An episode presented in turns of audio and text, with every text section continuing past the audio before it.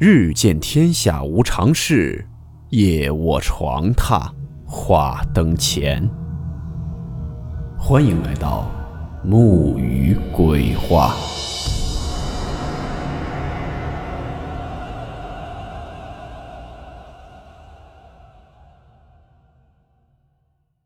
今天这个故事是一位叫做七爷的网友分享的他的见闻经历。故事名称。爬阴亭。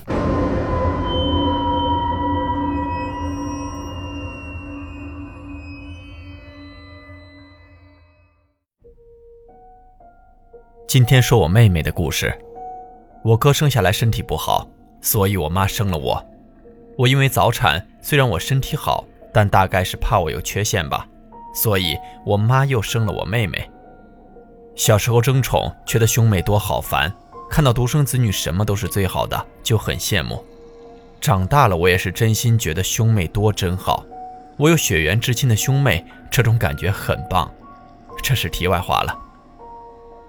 大概两千年左右吧，那个时候是很流行土葬的。我的家乡不靠海，所以没有海葬一说。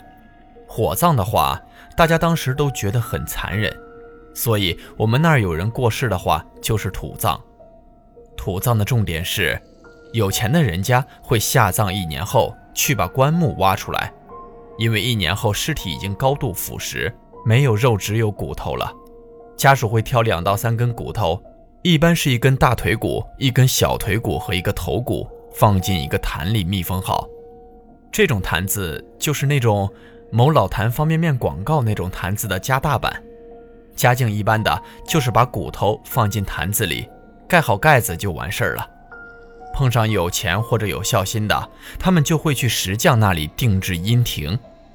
这种阴亭基本都是一个长方体，我不知道怎么形容。现在回乡下还是能看到这种阴亭的，但是我不敢拍照，只能按我的记忆大概描述一下。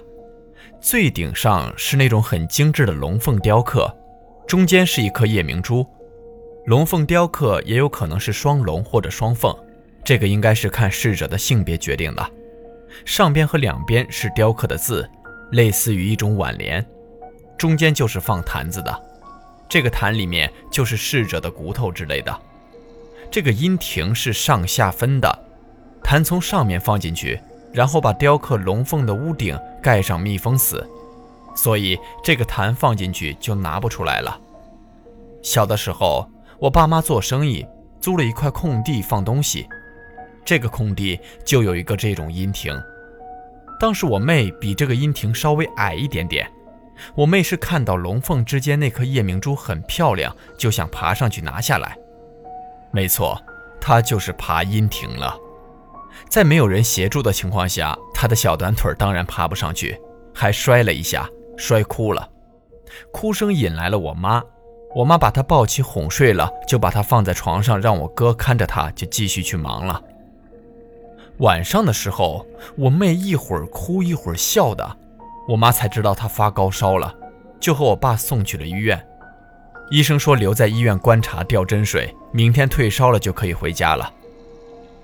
第二天我妹退烧了，我妈就打算把她接回家送到外婆家去给我外婆照顾。我舅舅都来接人了，但是我妹一出医院，连家都还没回到，就又开始发高烧，没办法，就又把她送回了医院。医生开了药，让我妈拿毛巾物理降温。中午又退烧了，我妈就说先不走了，再看看还会不会烧。直到下午，我妹都没有再发烧，我妈就觉得没事了，想带我妹回家吃饭。结果就是又开始烧了。当天我舅舅一直等到接我妹也没走，就留在家里吃饭过夜了。我妈又要送我妹去医院，去到医院距离上一次打针已经过去了二十四小时。所以医生加大了剂量，继续吊针水。我妹那天吊针水精神还算可以，平时我妹都喜欢跟我妈撒娇，但那天她是很奇怪的，就不要我妈抱，一直推开我妈。我妈以为她闹脾气，强行抱着她。我站在我妈后面旁边一点，她另一只没插针的小胖手一直向我这个方向伸着，好像要抓什么一样。我以为她是想跟我玩。我就走近了一点去握她的手，她不要我握，我一碰她的手，她就发脾气，要甩开我的手，又哭又闹的。我妈怕她太激动弄伤她插针的手，就让我不要碰她了，放她在病床上自己坐着玩。她一坐下就自己咯咯的笑，自己咬着手指头玩的特别开心。我舅舅来接我回家睡觉，我妈要留院陪我妹，我跟我舅舅一起走的。出了病房，我转头看了一眼病房里，我发现病房里多了一个女人。我看得太急，完全没看清她的脸，也没看清她的服饰之类的东西。我那一眼，眼里全是她扎着大麻花辫，想去抱我妹妹。我转头拉住了我舅舅，不敢走，让我舅舅看。我再转头去看的时候，没有异样了，就是我妈和我妹妹在房间里，跟我要走的时候一样。妹妹自己玩，我妈看着她玩。我没说话，我舅舅以为我是不想走，强行拉着我带我回去的。第二天，舅舅跟我说，我妈跟我妹很快就回来了，我爸已经去接他们了。然后我们俩姐妹就去山里玩几天，问我愿不愿意去。我就百般无聊的等着他们回来。他们是回来了，但是我妈是哭着回来的，因为我妹又发烧了。她还小，承受不住那么多针水，再打针人都打傻了。但是继续烧，人也会烧傻。我妈不知道怎么办好。后来我舅舅说带回山里给外公看看再说。我外公会看一些事儿，他今年有八十一岁了，还有人叫他去看风水，谁家小孩生病治不好之类的，都会去找我外公。他不收钱。但是拜访我外公的人会意思的给个小红包，或者带一些肉类送给我外公，就当是回报了。我外公说这些事情不能收钱。我妈曾经想学，我外公说他没有这个天分。我妈五兄妹都没有天分，学不来。倒是说我和二表哥可以学一学。二表哥有兴趣，他在学，我没有兴趣，或者说，我比较害怕。去到外公家的事儿，我就不知道了。他们不会让我知道那么多，不会让我参与，是后来长大后说起的。那天我外公听了我妈的话，连猜带算，算出来我妹爬了人家的房子，也就是那座阴亭。说是那座阴亭的主人家特别喜欢这个小娃娃，拿自家房子的珠子逗着我妹玩，然后跟我妈和我爸准备了一些茶、酒、糖果，还有水果和一块生猪肉。那时候的肉很贵的，一块全拿去了。他们一起去了一片竹林，大概就是去谈判了吧。这种细节我不知道。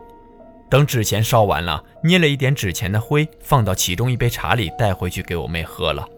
喝完之后，我妹就渐渐的退烧了。然后我爸妈也出去做生意，我们就留在了外公家了。我觉得我外公还挺准的吧。我妹爬阴亭的这事儿，没人看见。而我外公却算出来了。从我妹后来的行为，我认为他是算准了。那块空地也一直租着，到我二年级搬了家还租着。而我妹看到那座阴亭就想爬，手还要去摸那颗夜明珠，只是她手不够长，所以我妹确实是爬了人家的房子。还有就是我在医院看见的那个女人，只有我看见了，我谁也没说。但是我外公也算出了她是女人，而且特别喜欢我妹。从医院他想去抱我妹的举动也能看出他挺喜欢我妹的。去哪片竹林朝哪边烧钱也是我外公算出来的。反正我挺相信我外公的。我外公帮好多人看过这样的事情，有好多故事。现在大家偶尔闲聊起来都是津津有味的。我外公一听我们说这些事儿，他就默默走开了。也不知道为什么，可能是有什么禁忌吧。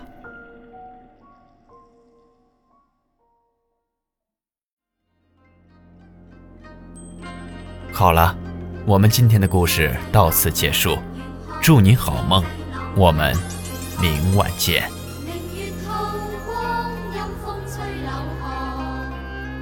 是女鬼。